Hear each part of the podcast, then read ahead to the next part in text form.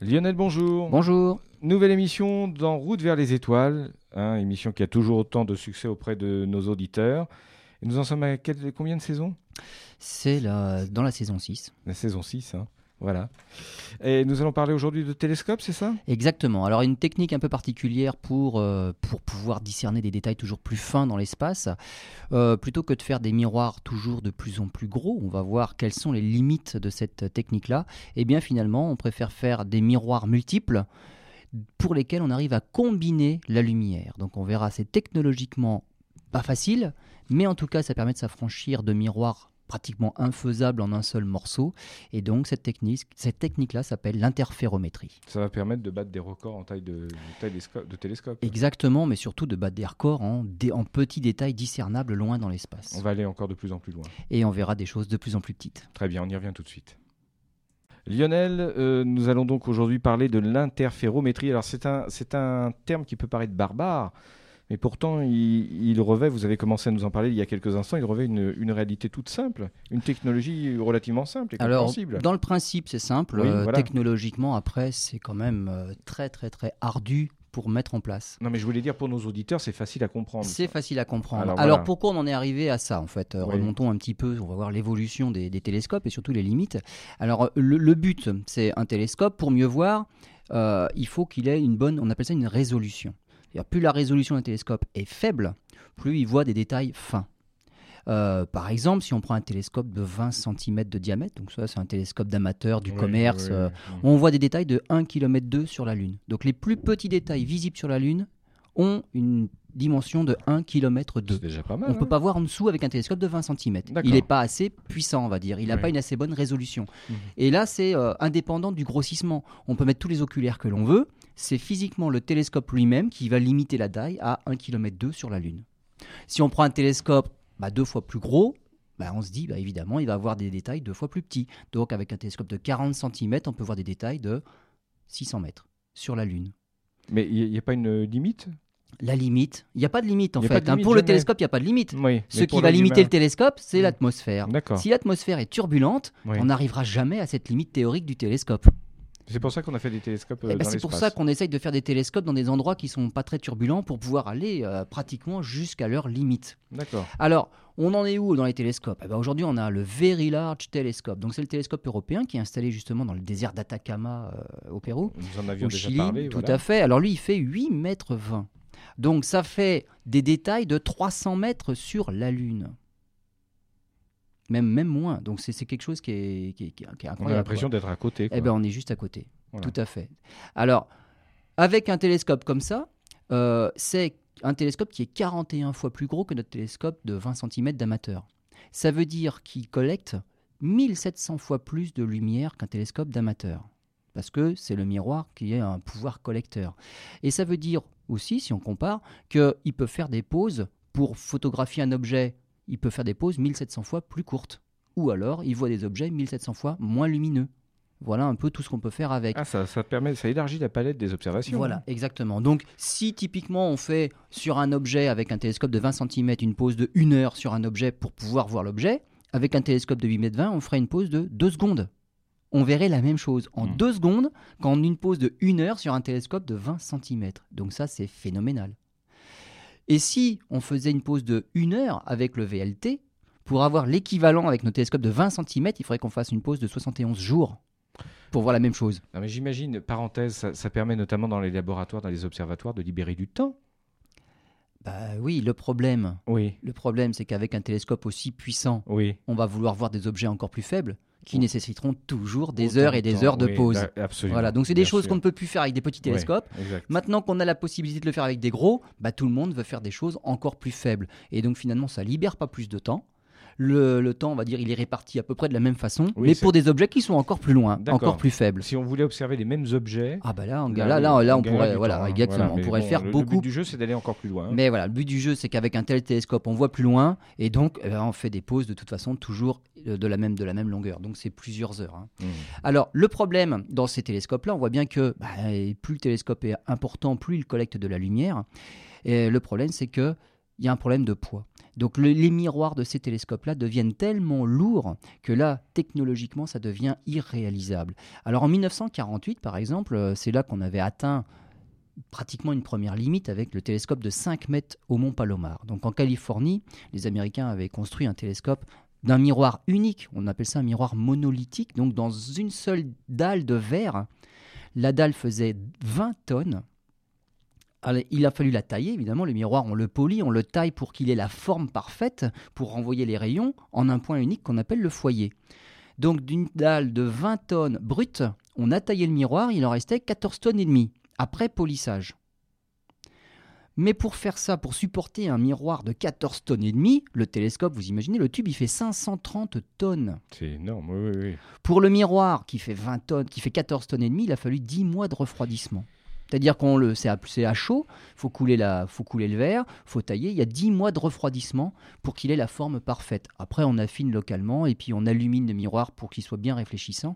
Mais c'est quelque chose qui est, qui est phénoménal. 10 mois de refroidissement Sinon, avant de pouvoir l'utiliser. Sinon, euh, c'est complètement déformé. Sinon, ouais. optiquement, il ne vaut rien. Ouais, Et autant avoir un télescope qui voit bien mais qui soit plus petit. d'accord. Donc un gros télescope, si on veut qu'il soit quand même euh, utilisable, il faut, il faut y mettre les moyens. Hmm. il faut qu'il soit parfait. Mm.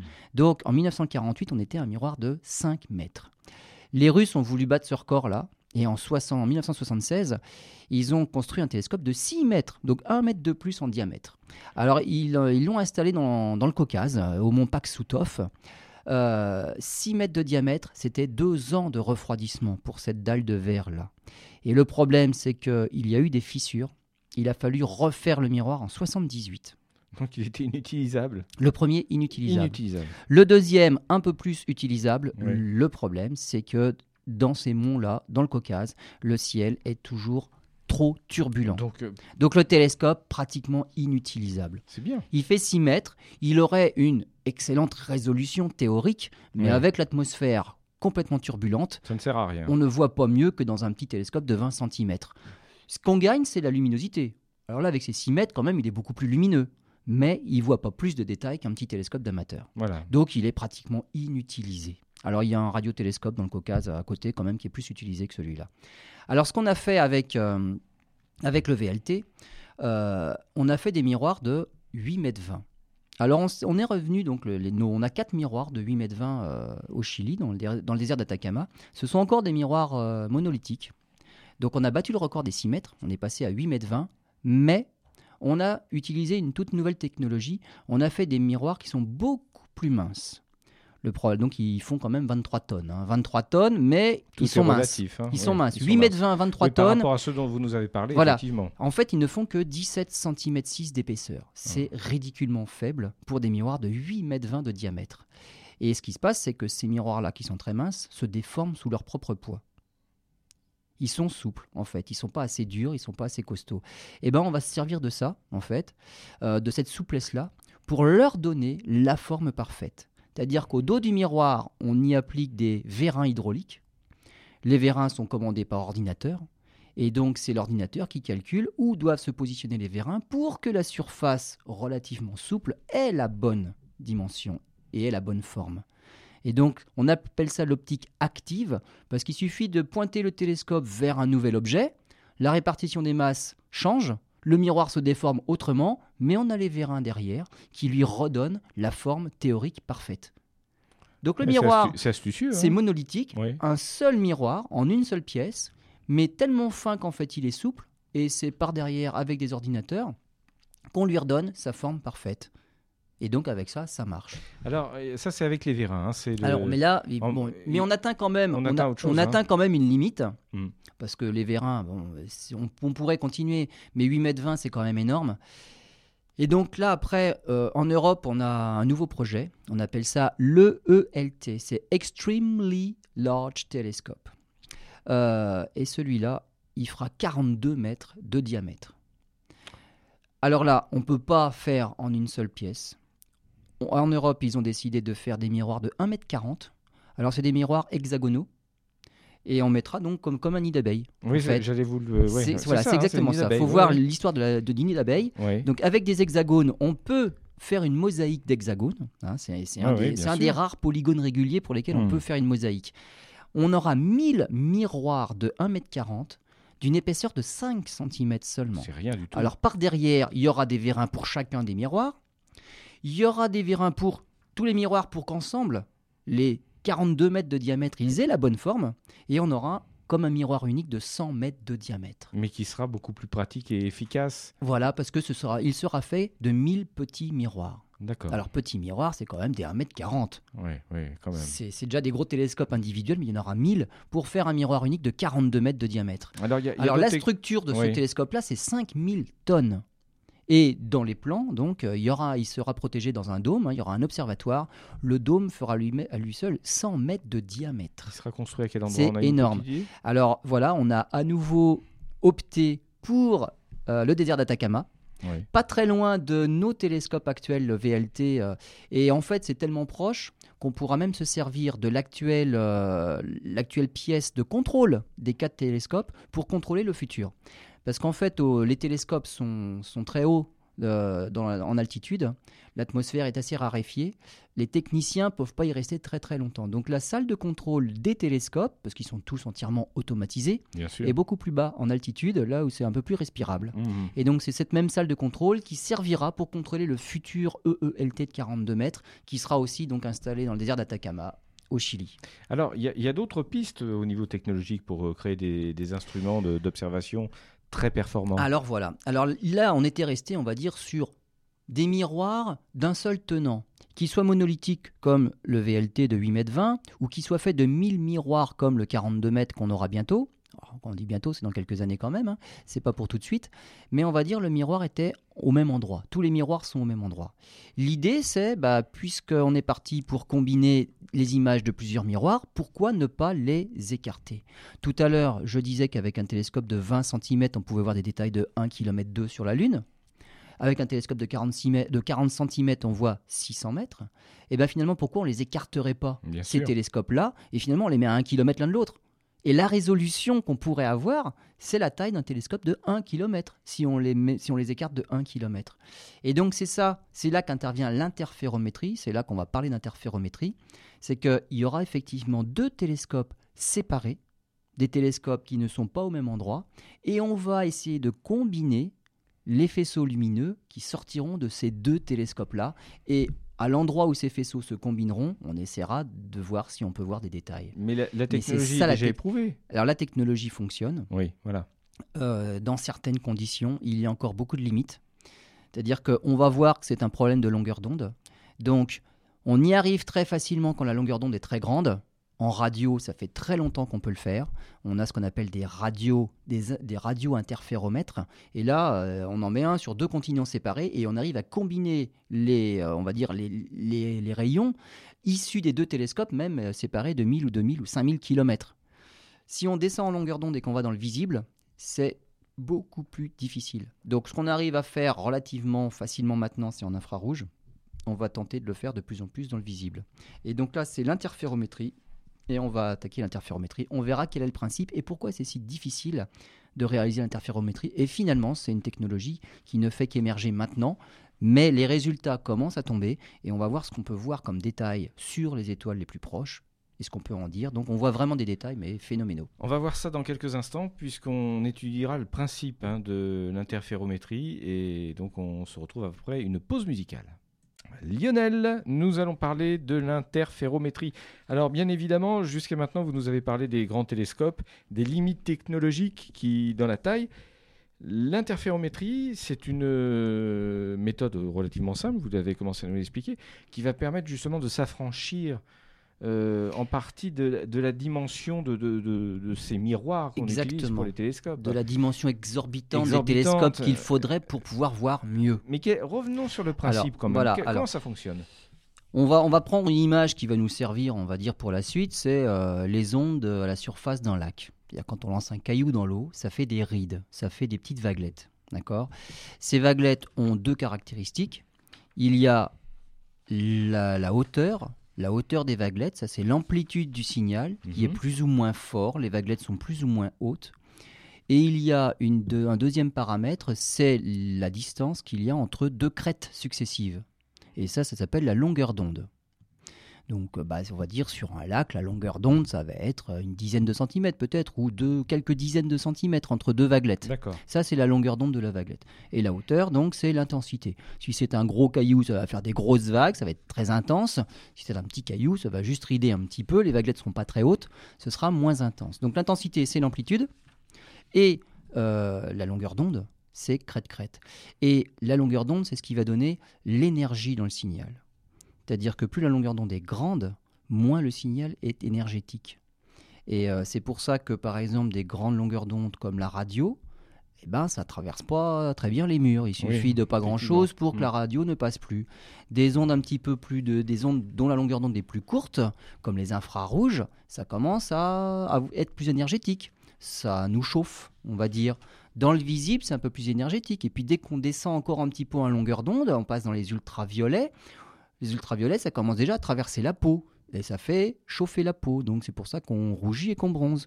Si on descend dans les longueurs d'onde, on arrive par exemple au rayon X. Là, ça traverse la peau et on voit à travers, on voit les os. C'est pour ça qu'on fait des radios. Donc on voit que plus la longueur d'onde raccourcit, Raccourci, oui. plus il y a de l'énergie dans le signal. Sans pour autant changer l'amplitude du signal. hein. L'amplitude, Hmm. ce n'est pas l'énergie. L'amplitude, c'est simplement l'intensité. Un son peut être plus ou moins fort. Si c'est toujours la même note que l'on joue, on n'a pas changé la La longueur d'onde. Oui, bien sûr. Donc c'est ces, ces histoires de vaguelettes-là qui vont, qui vont nous intéresser. Et pour faire de l'interférométrie, on va dire, il faut qu'il y ait donc évidemment deux instruments différents. Donc ces vaguelettes-là qui viennent du fond de l'espace, elles ont parcouru des années-lumière, des dizaines d'années-lumière ou même des millions d'années-lumière. Elles arrivent par les deux instruments. Elles sont réfléchies par les miroirs de ces deux instruments. Et les vaguelettes doivent être recombinées après à un endroit, ben, on va dire euh, par exemple au, au point focal, hein. et c'est là qu'on va refaire, qu'on va tenter de refaire une image. L'image, on ne peut la refaire à une seule condition, c'est de refaire correspondre une crête avec une crête, un creux avec un creux, donc nos vaguelettes. Mais toutes les crêtes ne sont pas identiques. Mais oui, c'est ce que j'allais vous dire. Ça veut dire que si on pouvait numéroter les vaguelettes, la Mm. numéro 1, la 2, la 3, la 4, il faut réussir à faire correspondre la crête de la numéro 1 qui passe par un télescope avec la crête numéro 1 qui passe par l'autre. Pas avec Voilà. la crête numéro 2. Ce n'est pas la même crête. Le signal ne se ressemble pas. Ça veut dire qu'au bout de 2 milliards et 2 milliards de kilomètres, il va falloir faire correspondre les crêtes identiques. Mais ça veut dire qu'il va falloir régler le chemin après les télescopes à la longueur d'onde près. Oui, j'imagine qu'il Alors c'est facile pour les hein. vaguelettes qui font quelques Ouais. dizaines de centimètres, on peut s'arranger pour être précis à 10 centimètres près. Euh, Lorsqu'on passe dans l'infrarouge, il faut être précis au micron près. Le micron près, c'est un millième de millimètre. C'est-à-dire que là, il faut régler son appareil pour pouvoir recombiner les signaux. Il faut le régler au millième de millimètre. Si on est décalé d'un millième de millimètre, eh ben c'est la crête numéro 1 qui va correspondre avec la crête numéro 2. Le signal ne marchera pas. Et ça sera inexploitable. Voilà, on n'a rien recombiné. On n'aura pas ce qu'on veut comme résultat. Donc l'interférométrie ne marche pas. Et si on veut faire l'interférométrie dans le visible, c'est pas au millième de millimètre qu'il faudra faire. Il faudra être précis à deux fois ou dix fois mieux encore. Mhm. Donc c'est pour ça que l'interférométrie dans le visible pour l'instant c'est encore limite de la technologie. Dans l'infrarouge, ça y est, ça commence à venir. On a des images euh, interférométriques en infrarouge parce qu'on arrive à régler justement au millième de millimètre. Alors comment on fait? Parce que les télescopes, ceux-là, on va dire, on peut pas trop les bouger. Si un télescope, on met un télescope à un kilomètre d'un autre, bon bah voilà, ils sont réglés, il y a un écart d'un kilomètre. Ce que l'on fait pour pouvoir régler les différentes crêtes, c'est qu'on essaye d'en retarder une par rapport à une autre. Donc on a ce qu'on appelle une ligne à retard. Et c'est là qu'on va réarranger les crêtes pour qu'elles se recombinent correctement. Si notre, on va dire, notre oculaire est plus près d'un des deux télescopes que de l'autre, Oui, ça veut dire qu'il y a un chemin qui va être plus court que l'autre. oui, oui. oui. Donc il va falloir l'allonger Mhm. artificiellement. Donc cette onde-là qui est un petit peu plus près, on va la faire passer dans une ligne à retard, et c'est la ligne à retard qui est réglable à la longueur d'onde près. Et à ce moment-là, au niveau de l'oculaire, Elle va s'adapter en fait. voilà, on adapte la ligne à retard Mhm. et ben au retard qu'il y a à compenser. Parce que l'oculaire n'est pas forcément juste au milieu entre les deux télescopes. Ça, Bien ce serait sûr, vraiment, euh, ce serait phénoménal. Et donc, euh, c'est la ligne à retard qui va nous aider à régler justement cette différence entre les chemins optiques pour que les chemins issus de la source soient rigoureusement identiques jusqu'à l'endroit où on met l'oculaire, où on met l'appareil électronique de détection. Et à ce moment-là, Les crêtes numéro 1 correspondent, les crêtes numéro 2 correspondent, et c'est là que le signal interfère. Qu'est-ce voilà. qu'on observe Hmm. Qu'est-ce qu'on observe lorsqu'il y a interférence Parce qu'une fois qu'on a réussi à obtenir les interférences, après c'est assez déroutant, c'est qu'on voit des franges brillantes et des franges sombres. Finalement, on observe des franges, on appelle ça des franges d'interférence. Donc il y a des rayures sur l'image. Un espèce de code barre, quoi. Il y a un code barre tout à fait régulier, Oui, parce oui. que c'est une figure d'interférence ré- régulière, hein, on a des franges d'interférence, c'est un code barre. Et en fait, on a un code barre tant que l'objet n'est pas résolu. Ça veut dire tant que le télescope a un pouvoir de résolution trop petit. Et donc l'objet, on ne le voit pas bien, c'est, il est toujours ponctuel. D'accord. Donc quand on a bien réglé l'interféromètre, mais qu'il est toujours trop petit, que Oui. l'écart entre les télescopes n'est pas suffisant, on a à la sortie une figure d'interférence, on a des franges d'interférence, on a nos barres blanches et noires. À quoi ça nous sert de faire ça? Eh bien l'idée c'est d'augmenter le diamètre du télescope. Donc on pousse les deux miroirs, on écarte les télescopes, et on se rend compte que les franges commencent à s'estomper. Le contraste diminue parce que le télescope commence à avoir la bonne puissance. D'accord. Donc plus, plus il est grand, plus ça fonctionne. Plus il est grand, moins on a les interférences. D'accord. Et plus mieux on observe. Et en fait, alors mieux on observe. Oui et non, on n'a même Oui pas non. besoin. On n'a même pas besoin. C'est qu'à un moment, le télescope va être suffisamment grand pour que sa puissance, la résolution qu'il peut atteindre, soit égale à la taille de l'objet que l'on regarde. Et à ce moment-là, l'objet n'est plus ponctuel. L'objet, il envoie des signaux de plusieurs points puisqu'on a obtenu la puissance suffisante. Et le fait que la lumière vienne de plusieurs points de l'objet, ça nous détruit toutes les vaguelettes. Et on voit l'objet. On a obtenu, en fait, on- un, On objet non ponctuel. Et du coup, il n'y a plus, d'interférence. Ouais. Et donc, c'est là qu'on se dit Ah, bah, je connais la taille de l'objet que je regarde. J'écarte mes, mes télescopes et je m'arrête au moment où je vois plus de franges d'interférence. Donc on a une échelle. On a une échelle, tout à fait. Et donc, par exemple, si on reprend l'histoire de notre télescope de 20 cm, notre télescope de 20 cm, il voit des détails de 1 km 2.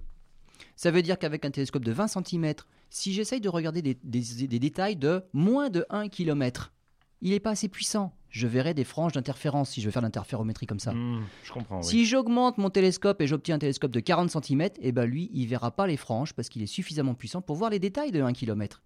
C'est ça la différence entre les deux. Alors comment ça a marché ça? On a appliqué ça, cette histoire-là, euh, pour mesurer, alors on a commencé par les satellites de Jupiter par exemple, ou alors la taille des astéroïdes. Donc ce sont des objets tout à fait ponctuels, c'est petit dans nos instruments. Par des super nuits sans turbulence et tout, on arrive à deviner les satellites de Jupiter comme des disques. Donc on voit vraiment des petits, disques, c'est joli, mais sinon c'est petit. Et donc on s'est amusé, alors ça remonte assez loin, hein. on s'est amusé à faire ça en 1891. Et en 1891, c'est Albert Michelson, aux États-Unis, avec un télescope de 25 cm. Il avait un télescope, alors d'un miroir unique, hein, 25 cm, qu'on peut trouver dans le commerce, mais devant, il s'est amusé à mettre un masque. Un masque avec des trous dont il pouvait régler l'écartement. Ou alors, on va dire, plusieurs masques avec les trous qui n'étaient pas à la même distance. Et tant que les trous étaient, on va dire, à une certaine distance, il voyait les, figures d'interférence. Donc il se disait, ah, mon télescope n'est pas assez grand, ça veut dire que les satellites sont plus petits que la puissance de ce télescope-là. Hmm. Si les trous sont séparés de 5 cm, ah non, je vois les figures d'interférence. Et il s'est rendu compte que il fallait atteindre un écart de 9 cm 2 entre les trous pour perdre les, franges d'interférence. Et donc, puisqu'on sait que le télescope, il fait 9 cm 2 de diamètre, on peut calculer quel est l'écart, quelle est la taille de ces satellites-là, et on peut savoir, puisque Jupiter est à 750 millions de kilomètres, on peut remonter à la taille des satellites. D'accord. Juste avec ça, il suffit d'écarter les trous, on s'arrête au moment où les franges d'interférence disparaissent, et par un petit calcul, on se dit ah bah voilà, les satellites de Jupiter font entre 3000 et 5000 km de diamètre. Voilà, c'est, c'est, c'est- oui, on n'a pas besoin d'y aller On directement. a les proportions. On a Et avec un télescope échelle, oui. relativement petit, Mhm. 9 cm 2 le télescope. On peut jouer Mhm. avec ça, on peut jouer comme ça avec nos télescopes d'amateurs, Hmm. à s'amuser à faire des masques avec des trous qui s'écartent de différentes façons, Oui, oui, bien ou sûr. différents masques, et on regarde jusqu'à quand on a des, des franges d'interférence et quand ça s'arrête. Mais alors, pour les, pour les paramétrer, pour les étalonner, il faut, il faut le faire sur des objets qui sont relativement proches. Il y a, il y a- en fait, il n'y a même pas besoin d'étalonner. Il n'y a pas besoin. Le télescope de 9 cm 2, il a une certaine résolution. Et cette résolution-là correspond à la taille angulaire de l'objet que l'on vise. Et avec ça, on est sauvé. On y revient dans quelques instants. Alors Lionel, euh, je, voudrais quand même qu'on vienne, accordez-nous quelques instants pour euh, nous préciser vraiment cette méthode de calcul de la taille des objets grâce à un télescope. Parce que euh, bah, pour ceux qui n'ont jamais mis le nez dans une revue scientifique ou qui ne s'y sont jamais intéressés, ça reste encore un peu obscur, si je puis m'exprimer ainsi. En, fait, ce comment on fait? Alors, ce qu'on mesure, c'est un angle, simplement. Hein. C'est-à-dire que quand on a un télescope qui fait, on va dire, 20 bah, cm, si on fait partir deux rayons qui partent d'un diamètre, donc ils sont au point de départ, c'est écarté de 20 cm, on se rend compte qu'arrivé sur la Lune, cet angle-là, ce sera un détail de 1 km 2. D'accord. C'est un angle. Évidemment, si on observe la même chose, ce même angle, mais beaucoup plus loin, ce sera quelque chose de plus grand. Donc si on revient à notre télescope de 9 cm 2, 9 cm 2, on va dire, c'était à peu près équivalent à 2 km 5 sur la Lune. Donc avec un télescope de 9 cm 2 de diamètre, on ne peut pas voir des détails en dessous de 2 km 5 sur la Lune. Mais cet angle-là, reporté à la distance de Jupiter, ça fait des détails de 5000 km sur Jupiter. Donc on connaît la taille de l'objet. On connaît la taille de l'objet si on connaît sa distance. Parce que là, on a juste accès à un angle. Hmm. 9 cm 2, c'est un angle, ça, nous permet de donner un angle. Et cet angle-là, puisqu'on connaît la distance de Jupiter, 750 millions de kilomètres, et eh ben, cette distance-là, ça vaut 5000 km. À la distance de la Lune, 400 000 km, ça vaut 2 km et demi. Oui, oui, il y a une table. C'est plus petit. On a une table. Bah, ça fait une échelle. Une échelle. Ça donne une échelle. Et donc, c'est comme ça qu'on a pu, en 1891, bah, déterminer la taille des satellites de Jupiter, alors même qu'on n'y était jamais allé. Hmm. Les premières sondes qui sont allées du côté de Jupiter, c'était les sondes, euh, les sondes Voyager. Donc c'était dans les années 70. Donc on a pu vérifier. Et donc, en passant, évidemment, et là on a vu des détails. Hmm. Donc, mais avant, eh ben, on a accès à la taille des satellites de Jupiter, bien avant, grâce à cette méthode-là. Alors même qu'on ne voit aucun détail à la surface. Juste on s'arrête à la disparition des franges. Mais on s'était intéressé à l'interférométrie en 1874, donc euh, près de 20 ans avant en fait, sur les étoiles. Alors c'est un astronome euh, français qui avait fait ça, Édouard Stéphan, à l'Observatoire de Marseille. Et il avait tenté cette même expérience en écartant pareil des masques devant un miroir monolithique, parce que c'est plus facile de faire avec un miroir simple et de faire des trous, un masque avec des trous. Hmm. Ça permet de mesurer justement euh, la, taille des étoiles plutôt que de faire avec deux télescopes séparés où là, l'histoire des crêtes, là, euh, il faut vraiment avoir une technologie suffisamment évoluée pour pouvoir recombiner les bonnes crêtes. Avec un miroir unique, c'est facile. Là, le télescope, il le fait lui-même. Donc, on met des trous devant un miroir unique, c'est facile à faire. Et donc, en 1874, Édouard Stéphan, à l'Observatoire de Marseille, a tenté la même expérience sur les étoiles. Et en écartant au maximum les trous devant le télescope dont il disposait, il n'a jamais vu disparaître les franges d'interférence sur les étoiles dont il tentait de mesurer le, diamètre. Tout ce qu'il a pu en déduire, c'est que, eh ben, elles avaient un, diamètre angulaire inférieur à 158 millièmes de seconde d'arc. Alors on mesure en seconde d'arc mmh. chez les astronomes. Donc il avait juste trouvé une taille, on va dire, maximum. Son télescope n'était pas assez grand pour pouvoir faire disparaître les franges d'interférence, alors même que les trous, il les écartait au maximum. Il lui aurait fallu un miroir plus grand pour pouvoir les écarter encore plus. Donc lui, pas de chance. En 1874, l'expérience, on ne peut pas dire qu'elle n'a pas marché. En tout cas, elle n'a pas donné de résultats positifs parce que les étoiles étaient encore plus petites que ce qu'il était capable de mesurer avec les instruments dont il disposait. D'accord. Alors, avec des instruments plus grands, oui. eh ben, on passe au mont Wilson. Alors, un télescope de 2,54 mètres. Alors, ça, c'était dans, la, dans, les, dans les années 20, 1920. 2,54 mètres à l'époque, au mont Wilson, c'était le record du monde avant d'avoir le 5 mètres du mont Palomar par la suite. Donc le mont d'à côté, le mont Wilson, un télescope de 2,54 mètres, eh ben on s'est amusé aussi pareil à faire des sortes de masques. Alors là, l'idée, c'était d'aller au-delà du diamètre du télescope. Parce que c'est dommage d'être limité à 2,54 m si on pouvait faire mieux. Et donc, ce qu'on fait, euh, ce qu'on a fait à l'époque, euh, c'était qu'on a mis des miroirs devant le télescope. On a mis une poutre mhm. avec des miroirs qui renvoyaient la lumière vers le miroir principal mais à l'extrémité de la poutre, on mettait des miroirs, justement. Donc on pouvait mettre les premiers miroirs qui allaient réfléchir, la lumière beaucoup plus écartés que les 2,54 m. D'accord. Donc il y avait un montage. C'était du euh, bricolage. Mais... Voilà. mais en tout cas, il fallait que ce soit quand même super précis parce qu'il faut de la même manière que les chemins par les deux miroirs extrêmes soient les mêmes pour arriver et pour pouvoir interférer. Alors, Les premières euh, tentatives euh, se sont faites sur, euh, sur une étoile, l'étoile Bételgeuse. Alors Bételgeuse, c'est une étoile de la constellation d'Orion qu'on commence à voir fin, fin septembre, début octobre, on voit bien. C'est une proche voisine. C'est une constellation qui se trouve, c'est une constellation d'hiver, magnifique constellation. C'est une étoile orange. Et donc Bételgeuse est bien connu des astronomes amateurs en tout cas. Et il a réussi à résoudre, on appelle ça résoudre Bételgeuse, en écartant les miroirs de 6 mètres. Donc avec son miroir de 2,54 m, il avait installé une poutre à l'entrée du télescope pour faire écarter d'autres miroirs, mais de 6 mètres. Et quand les miroirs ont atteint les 6 mètres d'écartement, on a vu disparaître les franges d'interférence et donc on a pu mesurer le diamètre angulaire de Bételgeuse. Et Bételgeuse a un diamètre angulaire de 47 millisecondes d'arc. Alors c'est quoi comme angle ça? C'est pas gros, c'est une pièce de 1 euro à 280 km. C'est ça l'angle C'est vu. fou. C'est ça. ouais. Voilà. Donc voilà comment on voit Bételgeuse. C'est une pièce de 1 euro à 280 km. Il faut quand même avoir un bon télescope pour pouvoir Oui. y voir des détails. Oui. C'est à peu près ça qu'il a réussi à faire. Hmm. C'est-à-dire qu'avec un télescope plus petit, eh ben, on voit même pas cette pièce de 1 euro à 280 km. Là, il faut au moins atteindre les 6 mètres pour pouvoir voir cette pièce de 1 euro à 280 km. C'est ça qui a été ré- réussi en 1920. Alors, des scientifiques se sont dit, bah, Alors- puisque ça marche à 6 mètres, on va essayer plus. Ben évidemment, si on écarte, si on arrive à écarter les miroirs encore plus, encore plus, on va sûr. mesurer des étoiles encore plus petites ou Bah plus oui. distantes. Et donc, ils ont tenté une poutre de 15 mètres, tant qu'à faire, presque trois fois plus. Alors là, le problème, c'est que mettre une poutre de 15 mètres sur un télescope qui n'en fait que 2,5, il y a des flexions arrivées aux extrémités. Donc, manque de stabilité, problème de flexion, qui en 1930 n'était pas Oui, oui, facilement sûr. résolvable. Et donc, ça n'a pas marché. On n'a pas réussi avec la poutre de 15 mètres euh, ce genre d'expérience-là. Mais l'idée était là, on va dire, on savait ce qu'il fallait faire. Il fallait écarter les télescopes. Donc artificiellement avec la poutre, ou alors après, eh ben, on a tenté réellement de le faire avec des télescopes séparés. Alors on doit cette, euh, cette, trouvaille, on va dire, à un astronome français, c'est un opticien français, Antoine Labéry, qui lui, en 75, a fait l'expérience avec deux télescopes qui étaient réellement séparés. Et là, il avait tout ce qu'il fallait, euh, recombinaison des deux faisceaux au même endroit. Et il a pu tenter l'expérience sur une étoile.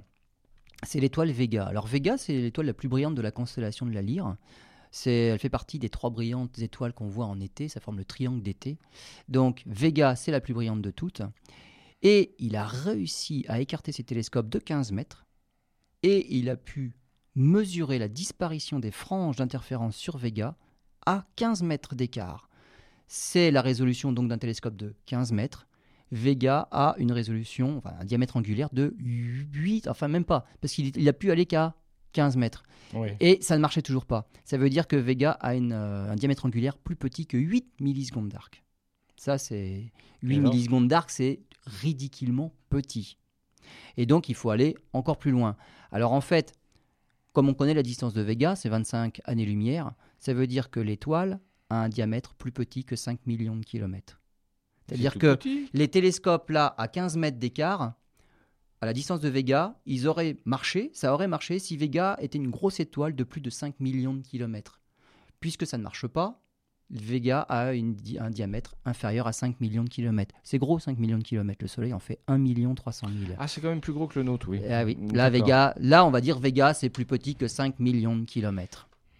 Alors on en reparlera de Vega parce qu'on va voir qu'effectivement les résultats sont venus après et Vega effectivement plus petite que 5 millions de kilomètres. Mais alors, ce, dont on se rend compte avant de terminer cette partie, c'est qu'au fur et à mesure que les années passent, de, bon, il y a eu 1874, on va dire grosso modo, au début du XXe siècle, ça n'a pas beaucoup évolué.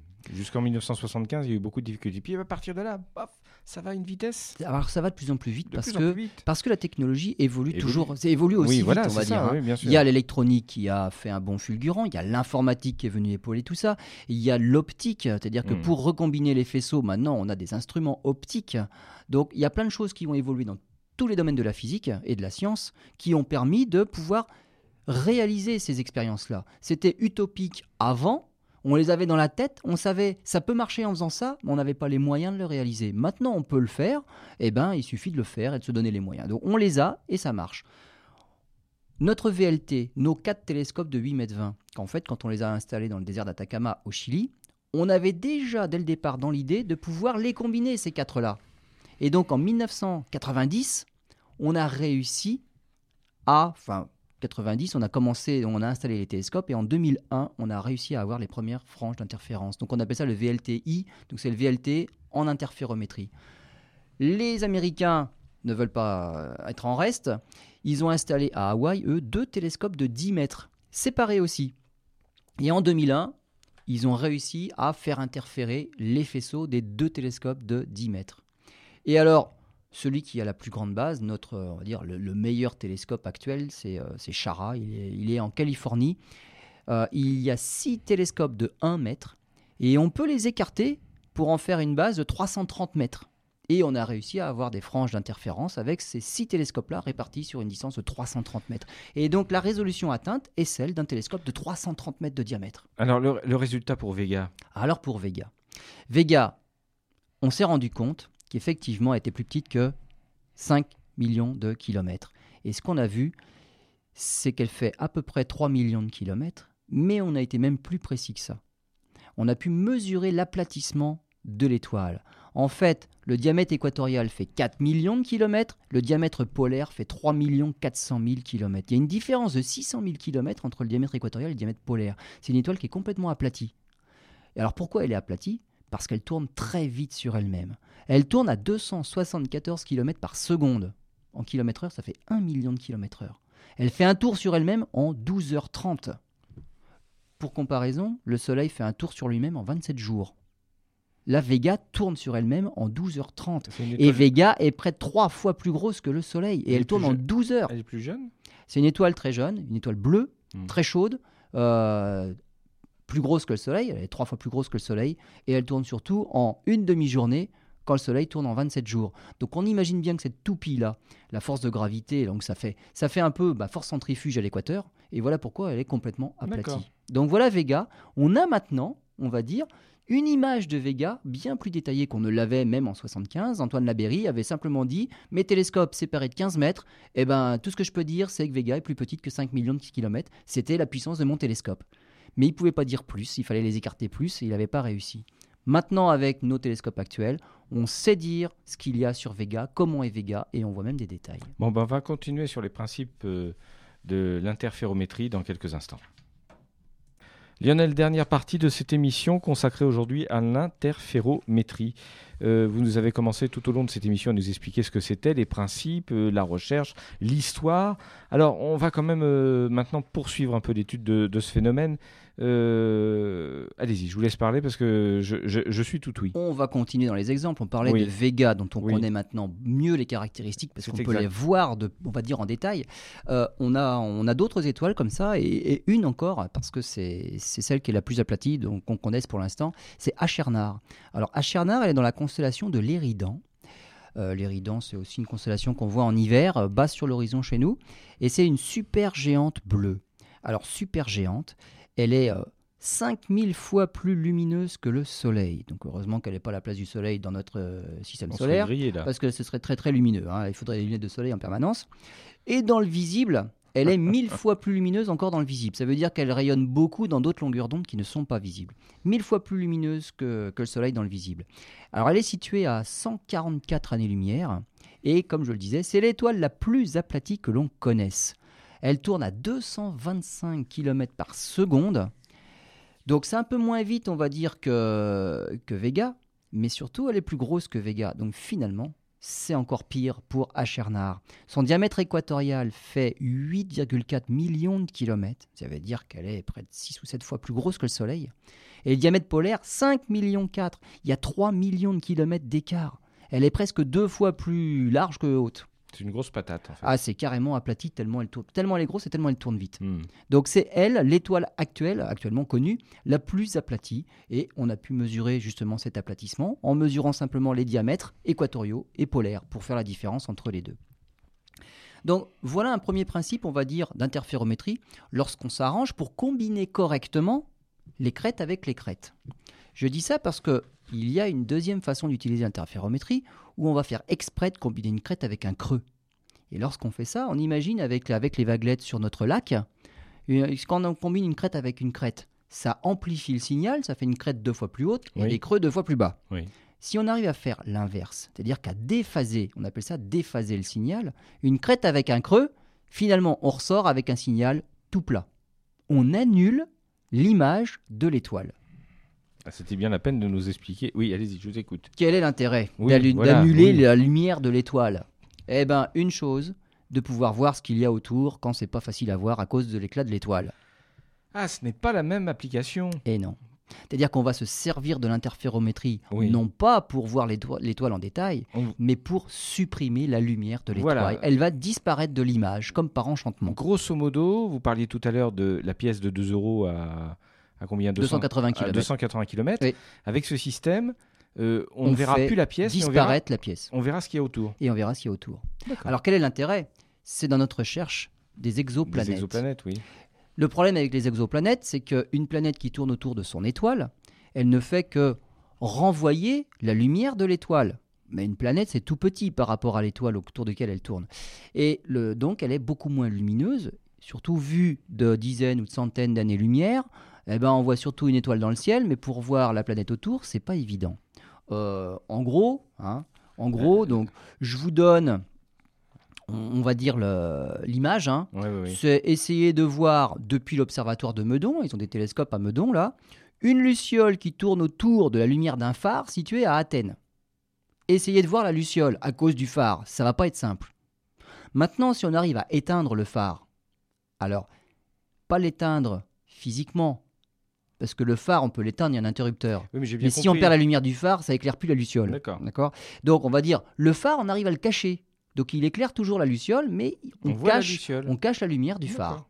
Voilà. Et là, avec les télescopes qu'on a, on peut voir la luciole qui ne serait pas apparue à cause de la lumière du phare. Ça aurait été noyé dans la lumière du phare. Donc on va se servir justement de ça, de l'interférométrie, pour, eh ben, on va dire, d'une manière bah, mathématique, physique même, supprimer les- la lumière de l'étoile.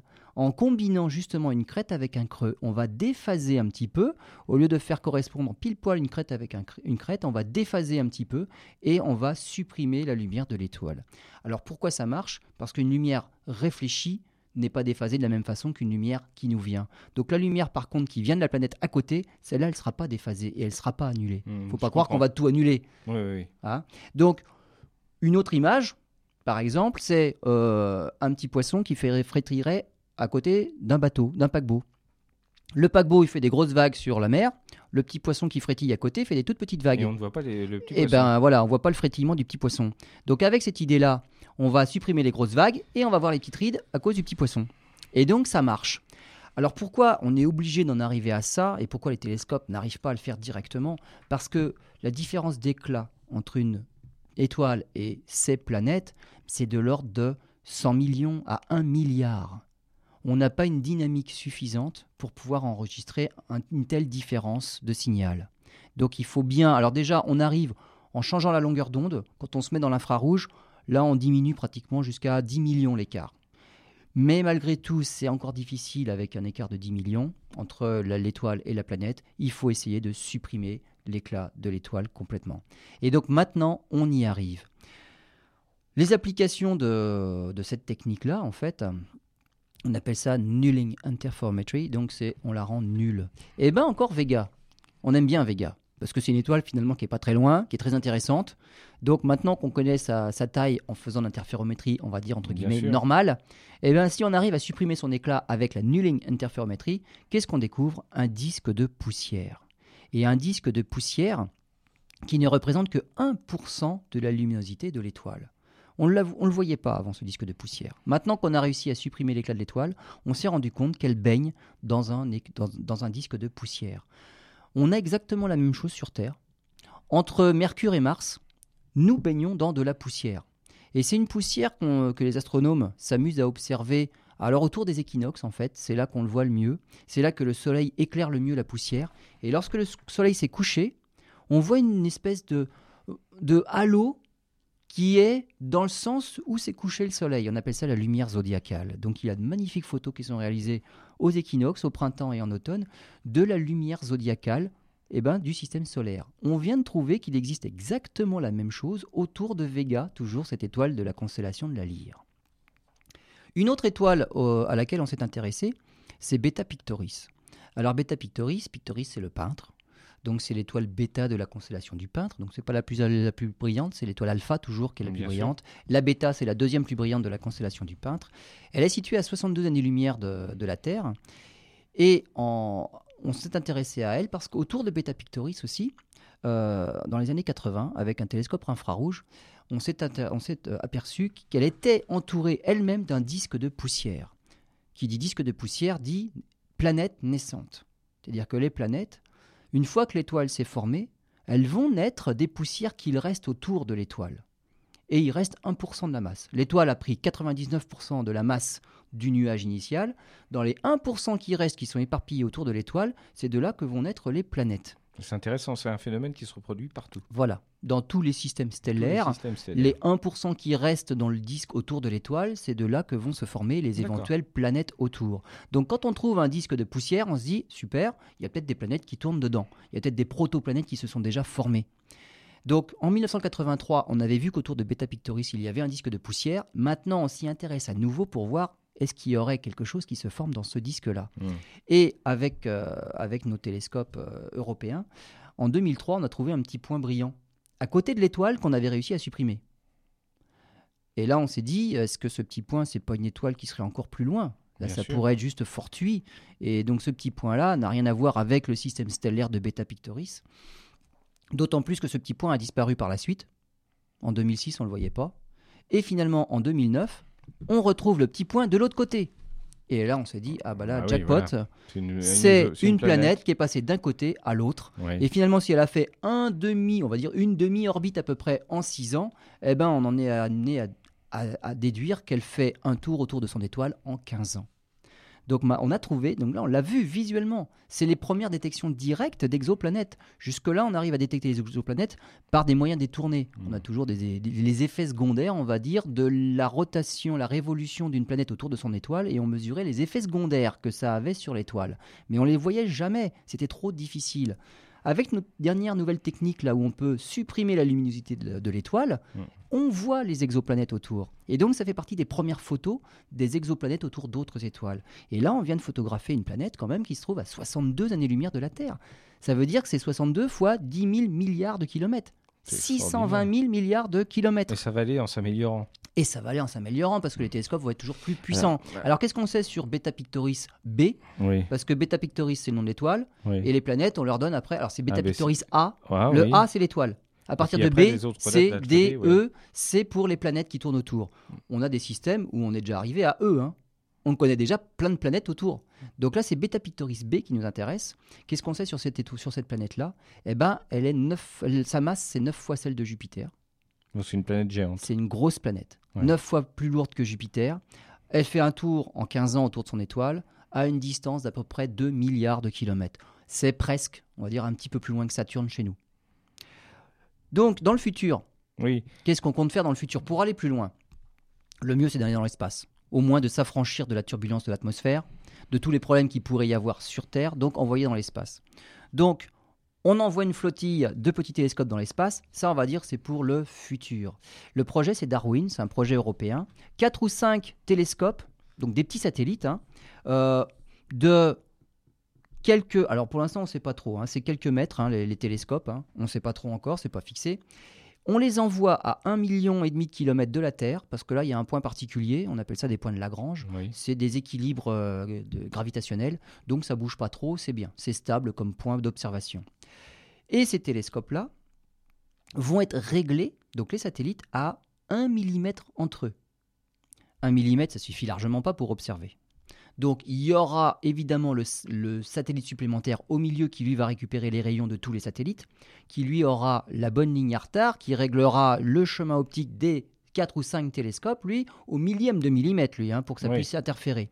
Et avec ça, qu'est-ce qu'on espère observer? Des exotères. Donc voir des, des- des planètes des de la planètes taille de- de, de la, la Terre. Terre. autour d'autres étoiles, et surtout de pouvoir en étudier leur atmosphère, à la recherche de biosignatures.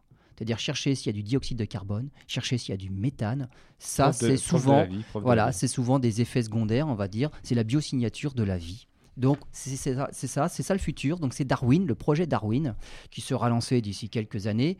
Alors ces petits télescopes-là seront réglés entre eux. euh, grâce à des moteurs ioniques. Alors ça, c'est aussi c'est la dernière technologie. C'est des moteurs qui consomment pas trop, parce qu'il faut pouvoir les régler. hein. Hmm. Pour qu'ils restent à un millimètre d'écart, faut euh, faut les régler en permanence. Et donc les moteurs ioniques, il y aura 5 kg de matière qui permettra de les maintenir, on va dire, en vie pendant 5 ans. Donc la durée de vie de la mission après, c'est pendant C'est 5 peu, ans. hein, c'est peu. Si on utilisait du carburant traditionnel, euh, ce serait trop lourd et ça durerait encore moins longtemps. Donc les moteurs ioniques, c'est la dernière On technologie. D'ici à ce qui à un million de kilomètres, non, on va Non. pas les chercher. Donc là, ceux-là, on les Ça laisse. Tout ce qui est au point de. Lagrange, on laisse, on va pas chercher. On peut même pas faire de mission de maintenance au cas où il y a un problème. Une fois qu'il est là-bas, il est là-bas. Si tout est bien et que ça marche, tant mieux. Si ça marche pas, c'est tant pis. Bon, très bien. Bon, euh, on va, on va. Donc voilà, donc la technologie a évolué. Maintenant, on commence à voir les détails sur les étoiles, en tout cas les plus proches de notre galaxie. Merci Lionel pour cette émission passionnante. Et on aura l'occasion, bien évidemment, de revenir sur ce sujet. On vous souhaite euh, ben, une bonne journée à l'écoute des programmes de RVE. Merci, au revoir.